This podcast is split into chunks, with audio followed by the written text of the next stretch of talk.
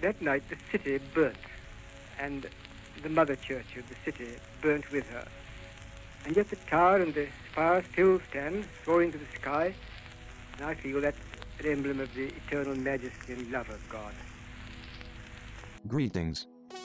You are tuned into the Miserable Offenders podcast. Pull up a chair and join the conversation as we seek answers to life's big questions, drawing wisdom from the well of traditional Anglican theology. This is a production of the North American Anglican.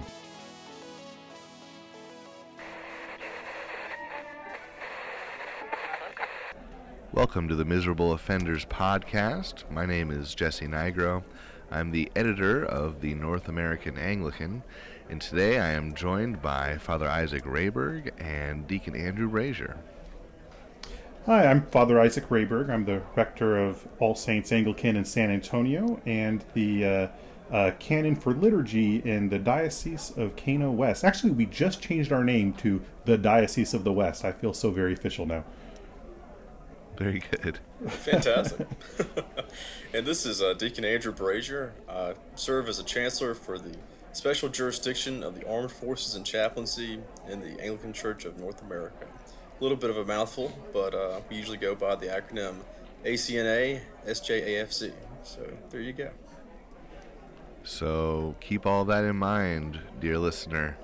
Um, and if you have been following along, we the three of us have sort of been tag teaming uh, reading responsibilities, but we've been going through this essay, The Spirit of Anglicanism, by Paul Elmer More, who some people might know better as uh, a political writer of the 20th century of a somewhat traditional or conservative bent. But um, happily for us, also seems to have been part of uh, compiling this great work of 17th century Anglican theological literature called Anglicanism by More and Cross, popularly at least. And so uh, this essay that is part of the front matter is a, a, a, fascinating perspective of his on the importance of what the 17th century Anglican theologians were up to. Um, very often they're called the Caroline Divines. And uh, so we've been tracking through the first four Roman numeral sections of this essay. And you can find all this and read along on the website in the show notes over at northamanglican.com. And we are about to launch into Roman numeral 5. So if you gentlemen are all right, I will uh, kick things off and read a paragraph here.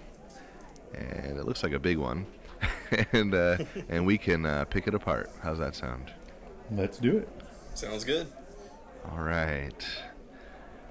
The spirit of Anglicanism, Roman numeral five. Closely connected with the distinction between fundamentals and accessories was the axiomatic denial of infallibility one of the surprises awaiting a student of the ecclesiastical literature of the 17th century is the frequency with which this word, infallibility, occurs in unexpected places. It was the veritable bugbear of the English mind of that age, as it has become again since the Vatican Council and upon the attitude to all that is conveyed by those fatal syllables, hangs the ultimate philosophic difference, or let us say incompatibility, of temper between Roman and Anglican Catholicism, and, in a fashion less sharply defined, between radical and Anglican and Protestantism.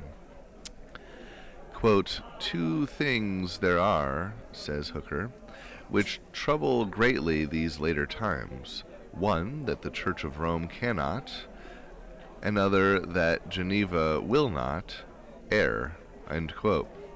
And in a sweeping assertion, Hales sums up the Anglican position thus quote, Infallibility, either in judgment or interpretation or whatsoever, is annexed neither to the see of any bishop, nor to the councils, nor to the church nor to any created power whatsoever. Now, such a statement, which might be supplemented by quotations from other and more authoritative, at least more Catholic writers, if taken superficially, would seem to leave religion a prey to the universal flux of uncertainty, but not if full weight be given to the phrase, quote, created power, Evidently, this does not exclude from infallibility those necessary truths which proceed directly from a divine and uncreated source. What Hales had in mind is exactly the addition to these fundamentals by tradition or their expansion by reason. So, Laud, replying to the Romanists' usurpation of the text, I will send you the Spirit of truth, which will lead you into all truth, is quite explicit quote, all is not always universally taken in Scripture, nor is it here simply for all truth, for then a general council could no more err in matter of fact than in matter of faith, in which yet yourselves grant it may err. But into all truth is a limited all, into all truth absolutely necessary to salvation. A church may err, and dangerously so and yet not fall from the foundation. On the same ground, Chillingworth drew his distinction between being infallible in fundamentals and being an infallible guide in fundamentals, and adds, quote, that there shall be always a church infallible in fundamentals, we easily grant. But it comes to no more but this, that there shall be always a church, end quote. Well, that was a, quite a lot to read, and a lot was said there, kind of expanding on these uh, this theme of fundamentals versus additions. Uh, what do you guys think? So the uh, Vatican Council uh, he mentions here is Vatican One um, at mm-hmm. the tail end of the 19th century, and uh, the main thing that comes out of that council is the doctrine of papal infallibility when speaking ex cathedra on faith and morals. So this becomes uh, uh, qu- quite a big deal in uh, at, at, the time that um, More was writing, of course. Right. And uh, continues to be a big deal. Um, you know, I don't know when, at what time the audience is uh, is listening, or you know, that you obviously don't have to uh, check out these episodes exactly when they're recorded. But um, as of August of uh, 2018, there is uh, news in the news is a story about Pope Francis um, asserting his authority to change what the Catechism of the Catholic Church has to say about capital punishment. And regardless of what you think about capital punishment, that does um, sort of bring these questions of the role of the Pope and infallibility in the Church uh, all right back around again. It's it's uh, still a fresh conversation. It would seem. And I think yes. the fact that it was an issue at, in the in the Caroline Divine shows that um, even though it comes to a head at the Vatican Council, it's being you know it's it's, it's a persistent issue. It's the uh, the the veritable bugbear, as they said, uh, as More says, which always brings to mind, you know, gaming to me rather than uh, than ecclesiastic stuff. But that's okay. I would just say, I mean, like you pointed out, Jesse, it's very timely that we're having this conversation about infallibility when the uh, the current Pope, Pope Francis, is, you know, declaring, uh, you know, this to be a new teaching of the Church, uh, is the Roman Catholic Church that the death penalty is no longer. Uh, I think the term was admissible. He was saying that it is no longer uh, something that a Catholic could support, and it's fascinating because the, what is old is new. And here we are reading uh, this work uh, from the early 20th century, talking about First Vatican when infallibility is laid down as a doctrine. Uh, if memory serves me correctly, also the Immaculate Conception of the Virgin Mary was also um, issued as a, a, dogma of the faith, which was also something new in terms of a dogma. Um, there's always been you know biased teachings about this teaching about uh, the Virgin Mary being immaculately conce- uh, conceived. So, in terms of Anglicanism and Roman Catholicism, I think that it shows one of our key differences is that in terms of where we find the necessities of salvation, uh, we've spoken about this before the past couple of episodes. Uh, we look to the Holy Scriptures um, as it's defined in the 39 Articles. And meanwhile, in Roman Catholicism, you have the question of how is tradition uh, evolving and how does it become part of what is necessary for salvation. Since you have church councils, there's a mention in the text about general councils, the the very relatively new for the time this book was published, doctrine of the infallibility of the Pope, and it, it just it begs the question for us as Anglicans, where do we find our authority? And that ultimately is answered but through the scriptures. That's where we find the authority for, mm-hmm. for things. That's where we find, in terms of, you know, what is required for salvation. And then, of course, in terms of rites and ceremonies, a church may do something uh, that is not necessarily laid out in scripture so long as it doesn't contradict or violate uh, scripture.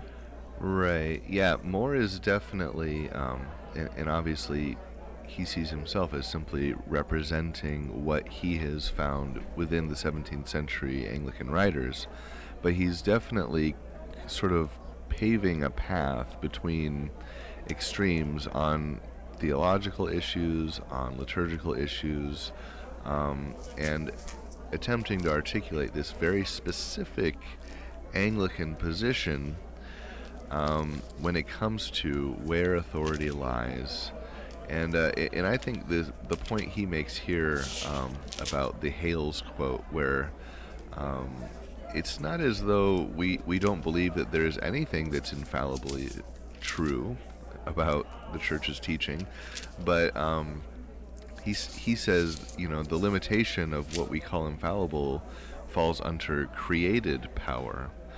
That is to say that, as you rightly point out, the scriptures are infallibly true. You know, those those get the uh, go ahead, but those are um, not the creation of the church, but rather um, the gift to the church, and the church is um, is tasked with upholding them, and so they, they have a divine origin rather than a, a created origin. And obviously, we can get into differences of you know how divine the church really is, but that again just sort of underscores even further some of these distinctions between what uh, More calls Anglican and Roman Catholicism. Uh, but yeah, I thought that that distinction was very helpful that he made. That um, he even says further uh, about Chillingworth uh, talking about the church being infallible in fundamentals and being an infallible guide in fundamentals. And obviously, um, the classic Anglican view is the the former and not the latter. And, and he's when he does talk about the church there, he's talking about the church as a whole, the church universal. Um, you know that, mm-hmm. that the fact that makes it the church is is that it's keeping these fundamentals. And so right. once a particular body departs from it it has in some sense ceased to be uh, the, the church. Yeah. The church with qualifications maybe you know. Right. Um, and, and and then and, and indeed there there i think there is a point at which departure does and can and does take place. So. There's a Something couple of he...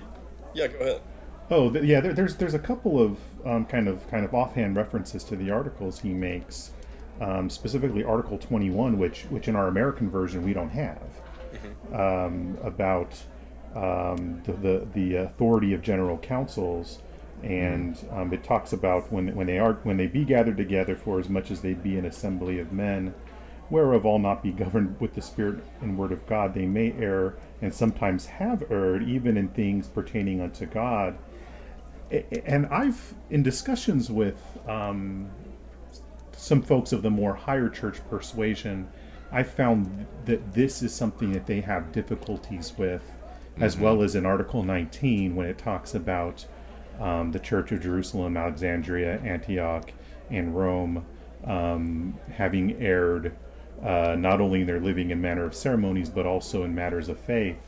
Um, that that's a difficult thing for some Anglo Catholics to swallow um, at times Yep. be, because there's this idea of, you know, what, what do you mean a general council is there? And aren't these the, uh, you know, the, the, the councils of the church, you know, that kind of thing?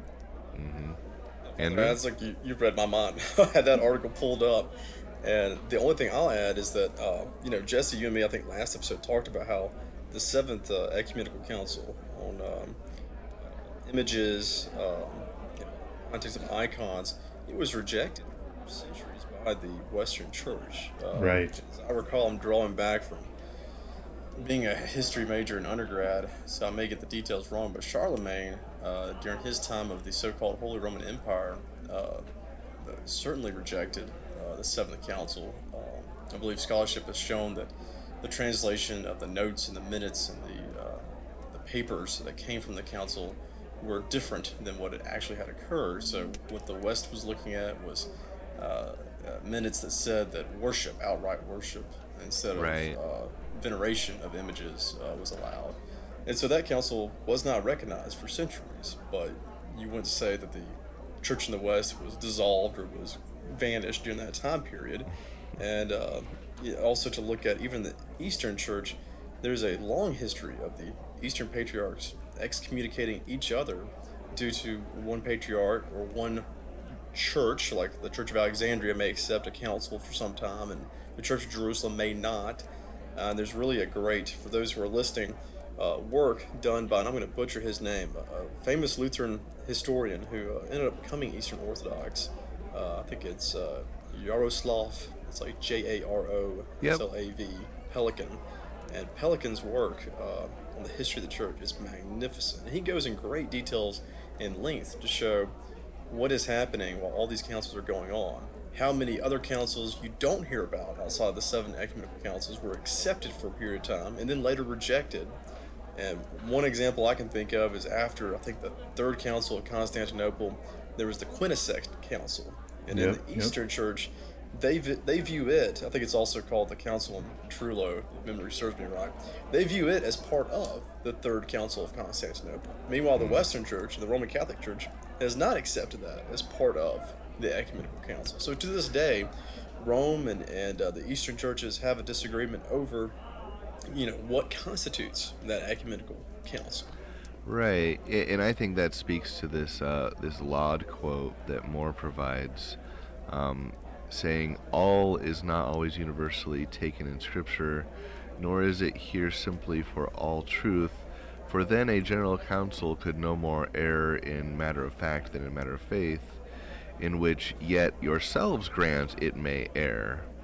Um, which you know, according to Laud, his understanding of uh, his Roman antagonists at the time was that they they were recognizing openly what we're saying now, which is that um, nobody seems to recognize all the councils as you- as free of error.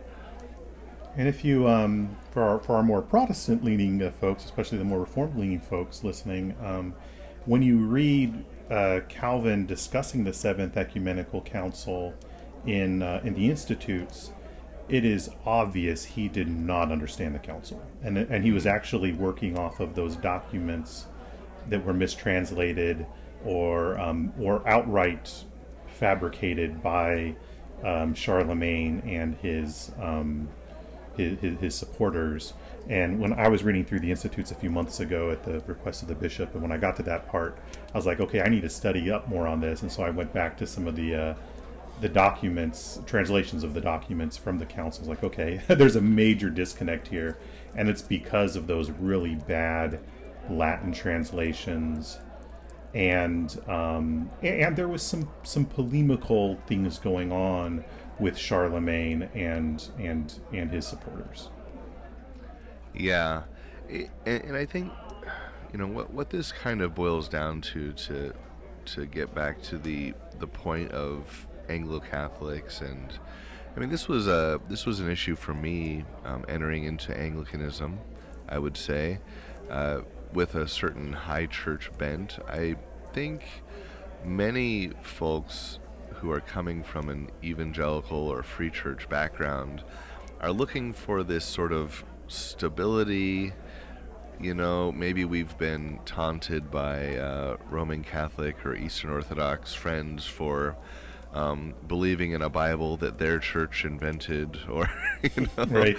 or you know, you know, there's there's this idea that, um, boy, if there's a foundation out there called the ancient historic Christian church, then uh, then I need to get to that bedrock. Um, and, and, of course, this is fascinating here that we are still looking for an earthly bedrock and not uh, Jesus Christ, you know. but but that's sort of an aside. But but I think you know what this kind of boils down to is this belief in uh, institutional church magic for infallibility, and it seems that More is pointing out the Anglican perspective, which is also um, the classical Protestant sort of magisterial perspective, which is that the councils are authoritative insofar as they are faithful. Right. And each one of these traditions, even the super ancient ones, right, um, sort of has those councils which they themselves regard not to be faithful. And we can say that, um, you know, well, uh, the the first six or the first seven or the first four, however you number it, you could say, well, there are those that we all agree on. Um, but that doesn't, you know, necessarily lend uh, authoritative magic by vote. um, I think what that simply means is that that the church was faithful in those in those councils, um, and and in a way that that no one denies. And where there is dispute, um, we can look closer. But the the Protestant um, perspective is not to say that well the the Holy Spirit has departed from the church when when she makes an error, but rather just to say that um, no, there's, you know, as More is saying, there is this infallible core. It's called the scriptures, and it's that received truth. And then when it comes to interpretation, well, you know, we do our best. but um, it, very often, I think, uh, you know, I have in the past, and many of our Anglo Catholic brothers and sisters um, can sort of make an idol of the church to try to get it to um, promise and deliver on more author- authority and more, um, you could say, I don't know, existential uh, security than really it's capable of delivering. And in terms of authority, because I know that that's definitely something that is always brought up by uh, Roman Catholics and Eastern Orthodox, and even those who are inquiring into Anglicanism. You know, where do where does the buck stop?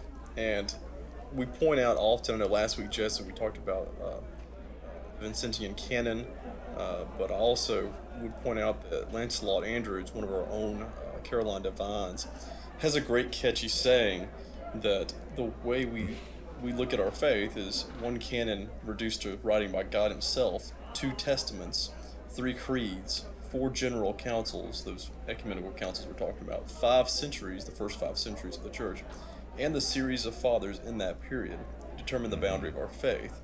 It's a good, catchy, you know, summarization that we do look back to what those early church fathers, those early ecumenical councils that are undisputed, and of course the, the Catholic creeds and scripture ultimately, into seeing what our faith is and to understand our faith. And I would also just note that uh, throughout the, the Anglican church history, we've generally have always accepted the first four councils uh, the vast majority of Christendom has always accepted this first four. But even our books of homilies, although they reject the Seventh Council due to the same uh, error in uh, the transcripts and notes that they received, just like Calvin did his, his institutes, the rest of the homilies incorporate the Fifth Council and the Sixth Council uh, of uh, the overall Catholic and Orthodox Church prior to the East and West split. Yeah, we on our um, parish website in the uh, the the mandatory "What We Believe" section, we uh, begin with that quote from Saint Vincent, then go to that quote from Lancelot Andrewes, and then uh, add the uh, the uh, issues from the from the Lambeth Quadrilateral, kind of as okay, these are going to be where you really find our thing. So you know, the Holy Bible is the Word of God, sufficient for salvation in all essential matters of faith and morals the three creeds as historic summaries of biblical rule of faith. Uh, the sacraments of baptism and Lord's Supper is instituted by Christ and generally necessary for all Christians, and then the historic episcopacy locally adapted. And uh, yeah, so we, we have a long history of these summary statements, which I think are really good. I agree. That's fantastic. You have it on the website. And Absolutely. I think the template wanted a what we believe, and so my webmaster said, "Here, could you do something about this?" well, and I think this this question of authority is um, it's a it's a very practical one as well, because you know we're as Christian people living in the world, we're always faced with new scandals, either moral scandals or scandals of the faith. and um, and of course, the church exercises this prophetic uh, voice and witness to the world to um, to be able to take this divine and eternal truths and um, and be that sort of an oracle out into a world that either accepts or rejects what those truths are. And that um, you know speaking with roman catholic friends I, I, remember you know somewhat recently a friend said well what's your church going to do if it has uh, you know if it can't say that um, that gay marriage or or issues of abortion or, or whatever sort of the moral and religious issue is today? And um, you know I, I can see that this notion of having a pope or a figurehead or a magisterium, you could say, that, that just gets to say definitively, here's what we believe, here's the new thing, we talked about it, and this is it, infallibly so. Um, but I think the important thing to recognize is it's not as though Anglicans don't have anything like that. We do have um, bishops and pastors who exercise that prophetic role. Um, but the thing is, is that we don't turn interpretation into, we don't raise it to the same level of authority as that of Holy Writ, right? That doesn't mean that we're um, pluralists or that we, we don't believe in truth, you know, but but rather um, we are. Eh, you could say the church can exercise the prophetic gift, but the difference maybe is that the Anglican Catholic view is that um, we're willing to say that we might, you know, need to uh, correct this, or you know that that this particular articulation might not be perfect or infallible, so to speak. Um, which you know the Roman Church does too. It's just more awkward because then they have to say, "Well, we didn't mean the opposite of what we meant before." even though it really seems like we we mean the opposite of what we meant before, and you know it, it's it's just more awkward when they when they decide to sort of course correct on their doctrinal tradition. Yeah, Absolutely. we um, it allows us to have at the same time the humility to to be reformed which I think sometimes in the uh, the quote two one true churches, um, institutionally they can't do that. But at the hmm. same time, it also gives us the opportunity to uh, um, uh, go way off course, like we see in so much of the Anglican Communion today, and and seriously depart from faith and moral. So it's a double edged sword. Yeah, it is, and I think that you know, what we do is we've gone towards the early church model, and as both of you know, you know that the early church continuously had battles coming from all directions in terms of doctrine. It might have been more focused on the uh, Christological issues of you know who is Jesus Christ, you know, defining, you know, in precise terms, you know, you know how much is he fully God and fully man? He's wholly fully God and fully man is the, the Catholic and Orthodox answer but there were so many other pressing uh, interpretations coming from all sides. And today we see it in terms of morality as opposed to the Christological doctrines.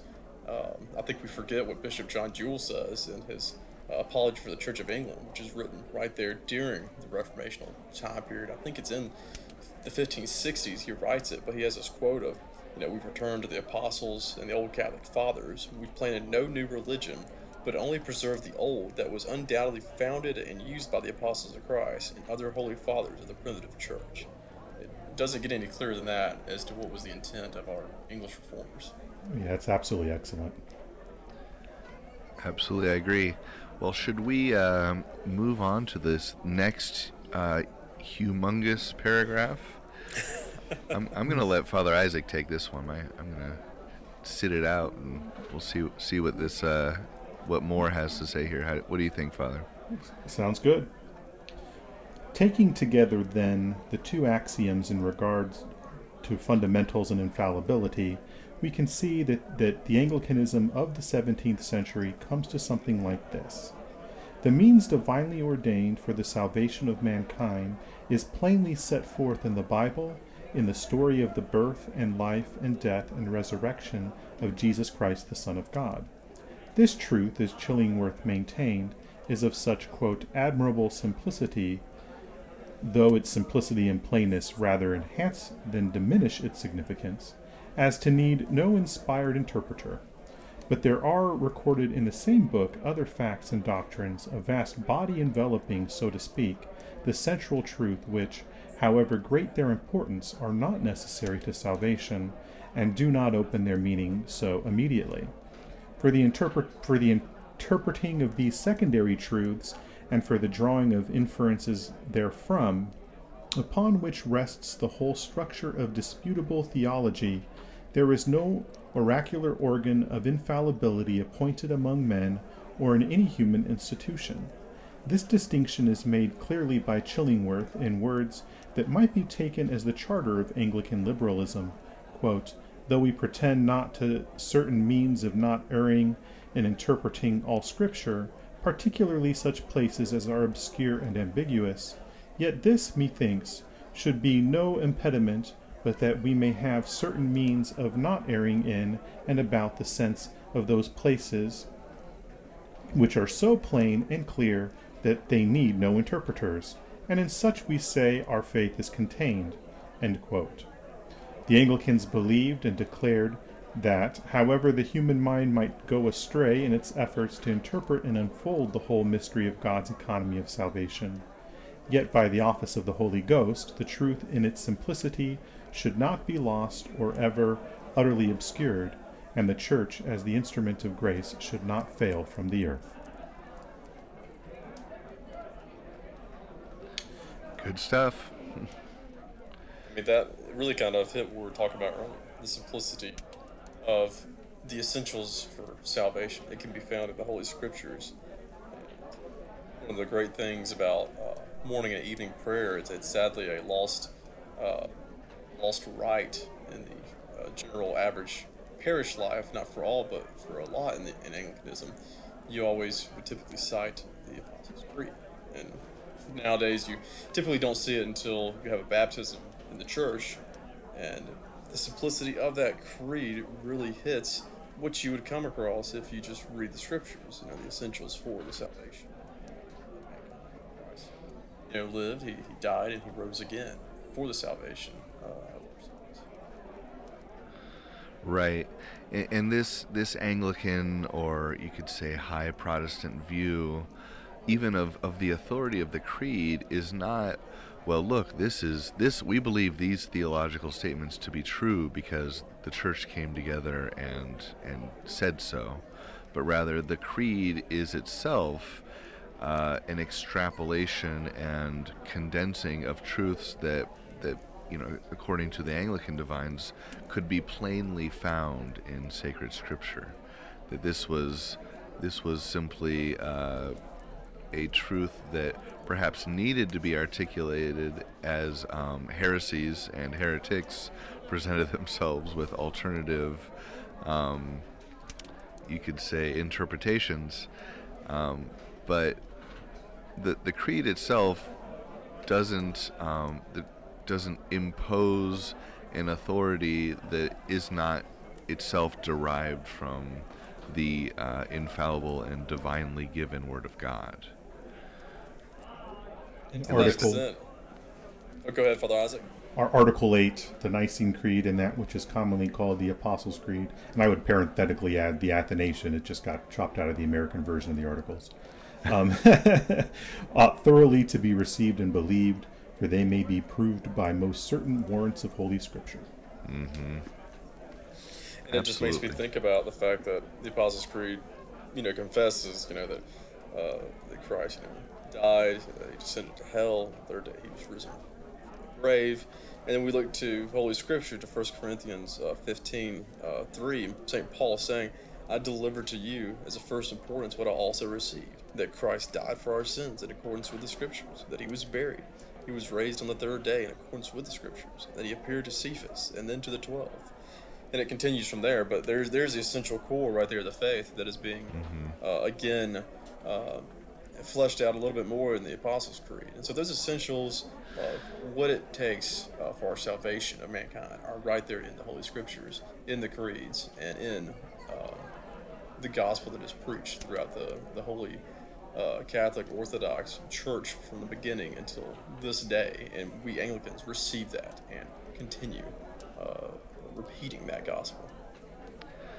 Absolutely, and, and, you know, I'm really struck by the the sense in which these 17th century Anglican writers really do hit the nail on the head when it comes to, I would say, this perspective of, you know, if we want to look for a guide as to how the church ought to um, be seeking solutions for current scandals or or questions of the faith, we can look to the the early church and see how they did it. And um, it, the creeds are a perfect example of well, you know, the the authority is Scripture. And what we didn't do as a church is get together and have all the bishops sort of just say, well, I think it should be this, you know. But it was rather, um, it was the bishop saying, no, this is what Scripture says. This is what Scripture and says. Even, this is what Scripture says. And even in the in the context of the councils, um, th- they weren't there to try to proof text their position from Scripture. Um, you know, they, they they were not really there to exegete exegete Scripture so much as to pres- preserve the faith that they had received. Mm-hmm. Um, which is which is very interesting. I mean, it's it wasn't, you know, and, and, of course that faith that was received is is the faith of the scriptures, but but the point wasn't what can I get away with scripturally. It was mm-hmm. what is this faith that we have received from our teachers who received it from the apostles. Right. What what have you received and have you preserved unto the present day?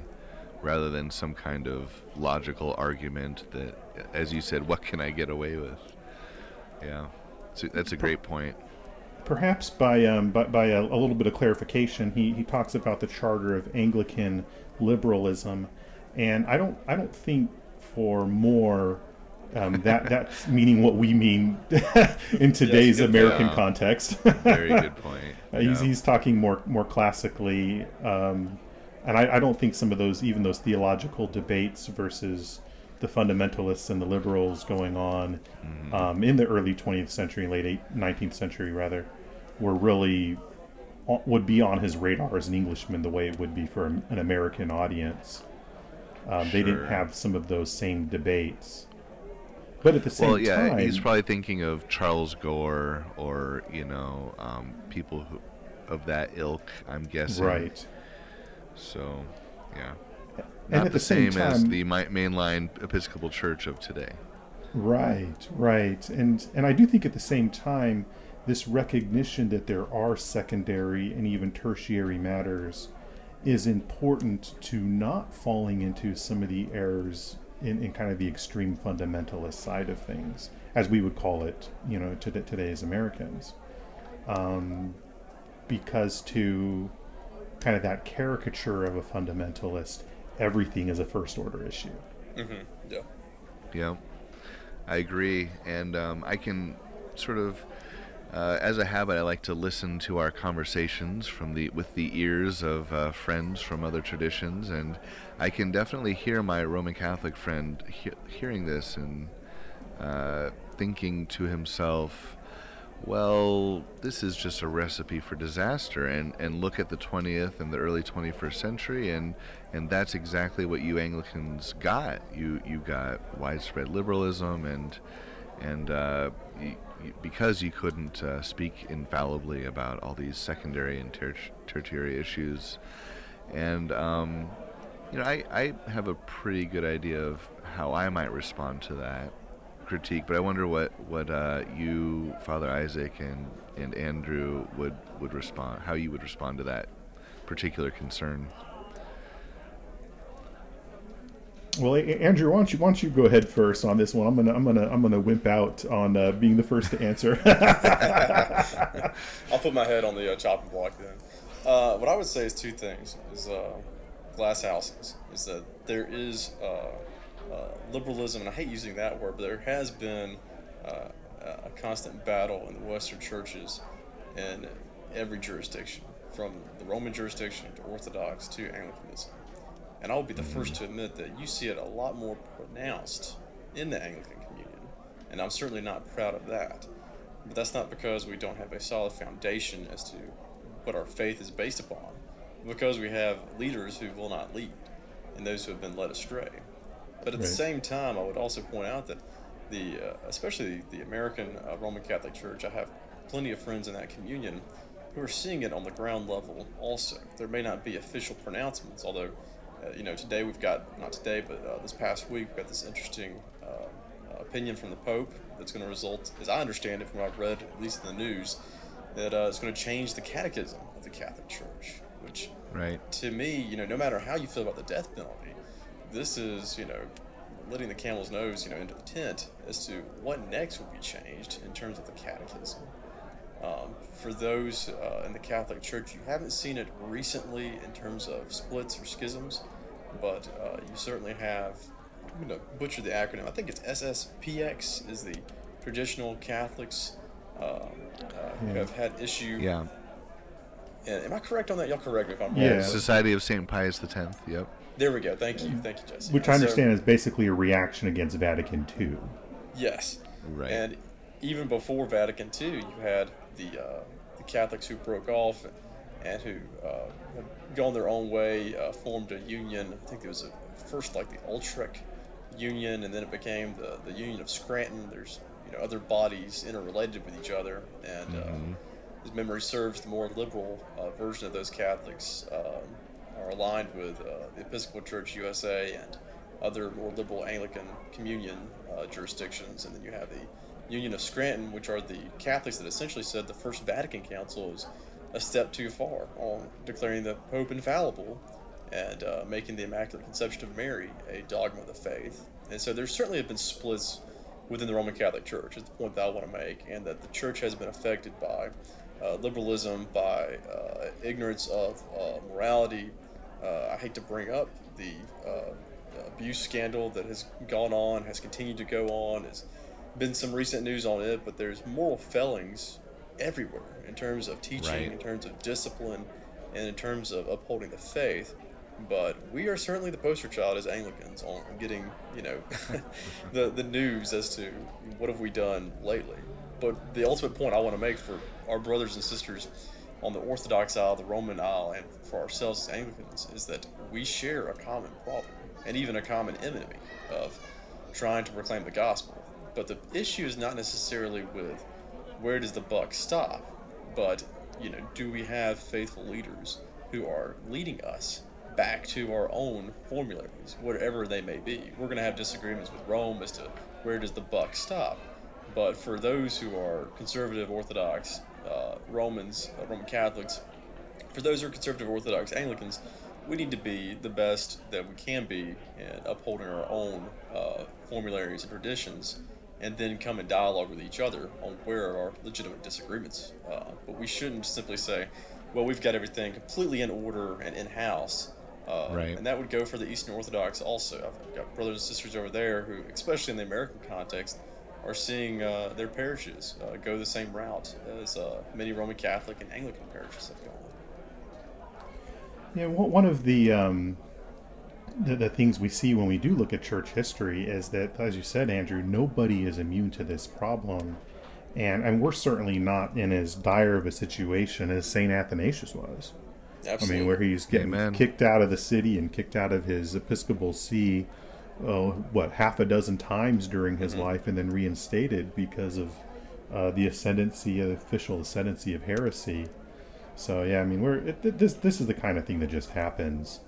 Um, a- and, I mean, and granted, this is more pointed at some of our, uh, our, our, our Anglo-Catholic brothers in, uh, in um, in the continuum churches, um, you know, they they they rightly had an issue with some innovations that the Episcopal Church made with respect to the theology in the prayer book and holy orders.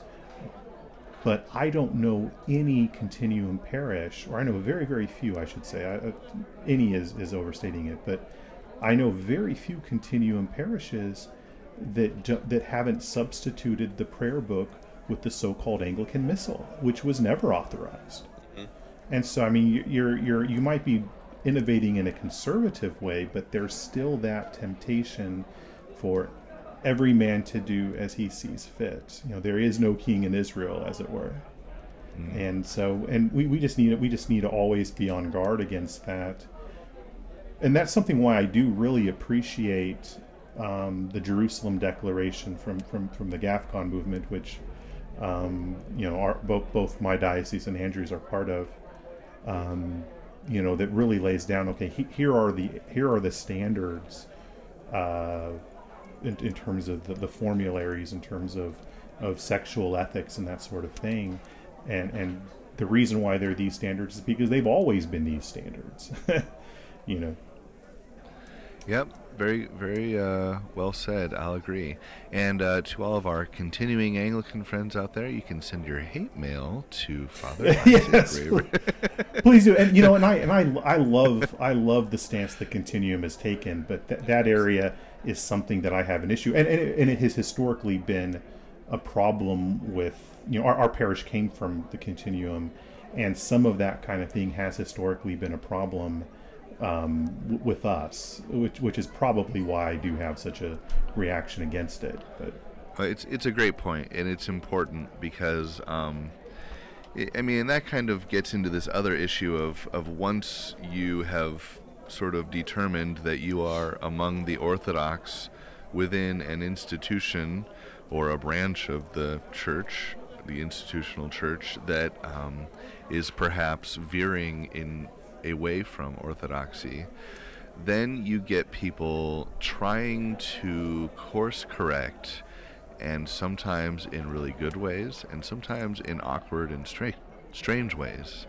Um, and i would say that that's that's the sort of thing that i'm i have become sort of very sensitive to and, and i look at a community and i say well what what is what is why does this community exist and what were their what was what were the events that drew them to band together? And and what behaviors or um, sort of tertiary or even lower agreements have they come to to sort of protect themselves from a particular threat of the moment from the past that may be actually damaging or or keeping them from uh, uh, actually assessing other threats in the present. And I think that's a perfect example of sort of, you know, high churchmen who I think we all will agree with uh, th- these complaints of the modernist uh, 79 prayer book and um, uh, innovations when it comes to uh, the male um, uh, nature of the pastoral office in holy orders and um, so you know we're, we're all sympathetic with that but it's like well okay what were the measures that were attempted to sort of safeguard? And how have those measures formed these communities in ways that um, may or may not actually um, be classically Anglican?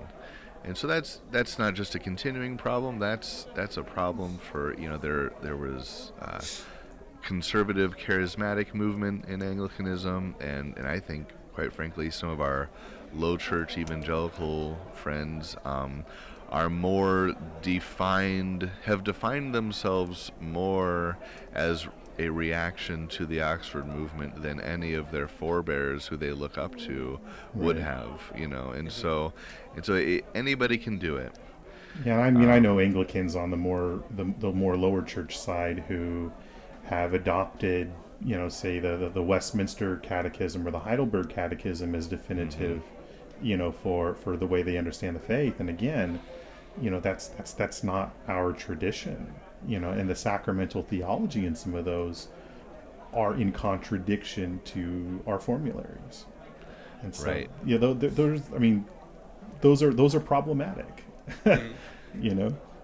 And it comes to a problem of, of discipline uh, within our own communions. You know, It- to me, that's why uh, the ACNA, you know, coming up with a uh, new Book of Common Prayer. I know they're going to, or at least as I understand it, the uh, other traditional books of common prayer, 1662, American 1928, uh, and others will still be allowed for use, uh, which is good. We need to keep the traditional language, traditional prayer books alive.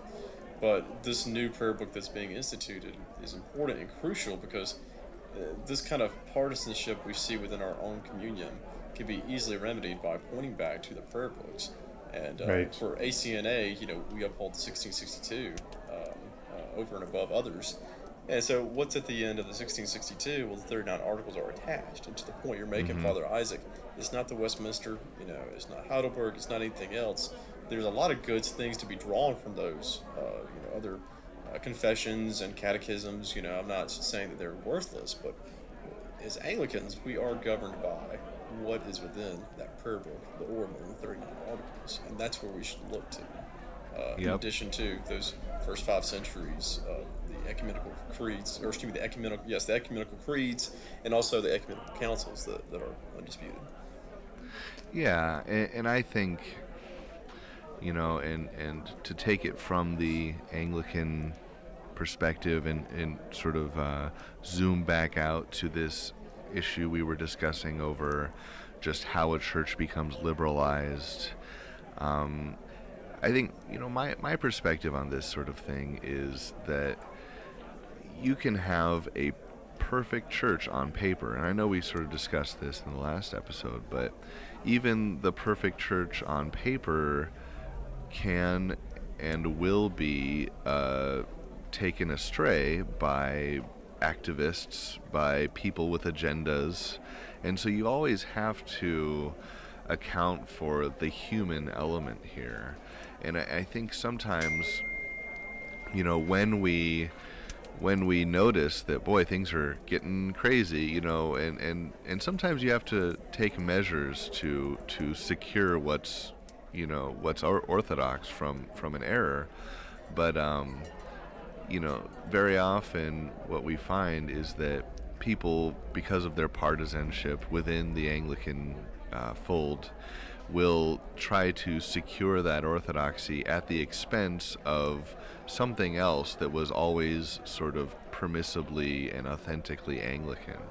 And so you've got, in many ways, uh, I would say, this is my opinion, so send your hate mail to fake mailbox at miserableoffenders.com. but, uh, you know, I, I think that the, the document that, uh, that the the Anglican or continuing Anglican Communion um, sort of organizes itself by. Someone remind me of the name. I'm sorry. Uh, It- the uh, affirmation of St. Louis, which is a pretty Yes. good document. Yeah, I mean, I yes. There's a couple of areas where I wouldn't have been able to sign on the dotted line, not because I disagree with what's there. I just disagree with its level of authority they're giving. But um, Right. but it's a pretty good document. And, and I and I will agree with you that it's a pretty good document. But what worries me is that it's a document that forms a church that someone like J.I. Packer couldn't be a part of. Exactly. And it's exactly. And in the same way, um, you know, I think that uh, if you look at the issues of the formation of the Reformed Episcopal Church and the Declaration of Principles, um, and and I understand that there are sort of uh, a modern interpretation of those that is more classical, but it really does seem to me that if you take them at face value, there's some stuff in there that, and again, hate mail at fake mailbox at miserableoffenders.com. there's some stuff in there that would make um, high churchmen, you know, would would make the formation of a church that high churchmen could not be a part of, and um, you know, it. I, I would love to be corrected in in uh, both respects, but it does to me speak to this tendency we have to say, well, you know why we're in this situation. It's those guys we've been, you know, scuffling with for since forever, you know. and so the evangelicals blame the Anglo Catholics, and the Anglo Catholics blame the evangelicals. And and I am of the perspective that is sort of, uh, I guess, influenced by C.S. Lewis, who said, you know, you guys are the the the churchmen, the two parties who actually agree on the supernatural Christian faith, mm-hmm. and you have the most to share in the creedal and biblical orthodoxy. And you, you, you know you actually believe that Jesus was both God and man and all of these things, and and yet you're still at each other's throats, and that that you should sort of be celebrating this, uh, you know, what he calls mere Christianity or deep churchmanship and um, you know, so I, I just think that that kind of perspective, uh, as Anglicans, um, is one that maybe needs to be retrieved. And uh, but the only thing way I think we can do that is by actually articulating the Orthodox center that is found in Scripture, prayer book, 39 articles. You know, for us, in a way that both sides can can kind of uh, learn to approach one another around this common uh, agreed uh, set of, of uh, doctrines. So, you know, that's that's my two cents. I, I think we always have to be careful of the the ways that we seek to root out liberalism and make sure that we're not rooting out our friends in, in the process. you know. Absolutely. Yeah. yeah. And for those like who are listening, because I can imagine someone who's inquiring about Anglicanism is saying, well, there's all these parties fighting against each other. Isn't it just easier just to become Roman Catholic or to go Eastern Orthodox? Mm. And I would just say that, look, theological debate happens within each of these communions. Yep. Look at the, the emphasis or the emphases of like uh, Jesuits, Franciscans, Dominicans. Uh, the Roman Catholics are certainly more Augustinian than not, but there's still an Augustinian versus what some of us uh, in Anglicanism or Protestantism would, would say is a semi Pelagian position still. Um, with Eastern Orthodox, you certainly have a, pretty much an absence of Augustinianism, although there are some Augustinians in there. They're a minority and they're having to fight the battle internally. So even within. You've got. Yes, you've got like the old calendars and the new calendars and, exactly. you know, and fighting over territory. I mean, it, it's everywhere. It is. And for anyone who has who is inquiring, I, I encourage you to look deeply at each of these traditions, look into the history. I'm, I'm a history major, so I enjoy it, but it will help inform any claim of one true church to look at the history. Because uh, I'll just point out the, the Western Schism, also known as like the Papal Schism, in like the late 1300s to the early 1400s, you had at, at one point three popes uh, who each had you know vast uh, uh empires backing them. The Holy Roman Empire backed one uh, so-called pope. You had France and England backing another one, and then you had, uh, as I recall, Italy and some of the Slavic countries backing another one. And eventually, the College of Cardinals had to um, assist in organizing a, a, council. I think it was the Council of Constance, and forced two of them to resign, elect a new pope, and the third one basically said pound sand, and he continued with his own so-called Roman Catholic Church uh, I think exiled in France, as I recall, for another you know generation or so. So you never see any sort of perfect strand or, perfect history uh, within uh, either one of the major communions of Eastern Orthodoxy or Roman Catholicism. So that's the reason why, to me, I'm Anglican by conviction and the foundations of our faith, looking to the 39 Articles, which essentially looks back to uh, the early church and sticks solidly to the scriptures uh, overall is why I remain a convinced Anglican. I'm informed by the other communions. I love our brothers and sisters in other communions, but I'm convicted that Anglicanism is the most faithful to uh, the Church of history, uh, to the overarching Orthodox and Catholic Church. It's not the one true church, but it's the most faithful uh, on our best days. On our worst On our best days, over, on our worst days, it's pretty bad, and I'm the first one to admit that. But the, the doctrine is there, the teaching is there. Uh, may God rise up more faithful uh, the bishops and priests and deacons and laity uh, to stick to our formularies. I'd say amen to all that. Yeah. Agreed. Yeah, I think once you admit that um, it's messy all around, then you can free yourself up to, um, instead of trying to find a church that's the safest or that's safe, you try to find a church that teaches what is actually true. And um, if that's your first order of business, then you are in good company uh, on this podcast. But um, on that note, I think it's about time we uh, close it up here, fellas. And um, I definitely look forward to uh, joining you again to discuss uh, Roman numeral section 6 of More's essay. It's been great. Y'all have a good one. Until next time.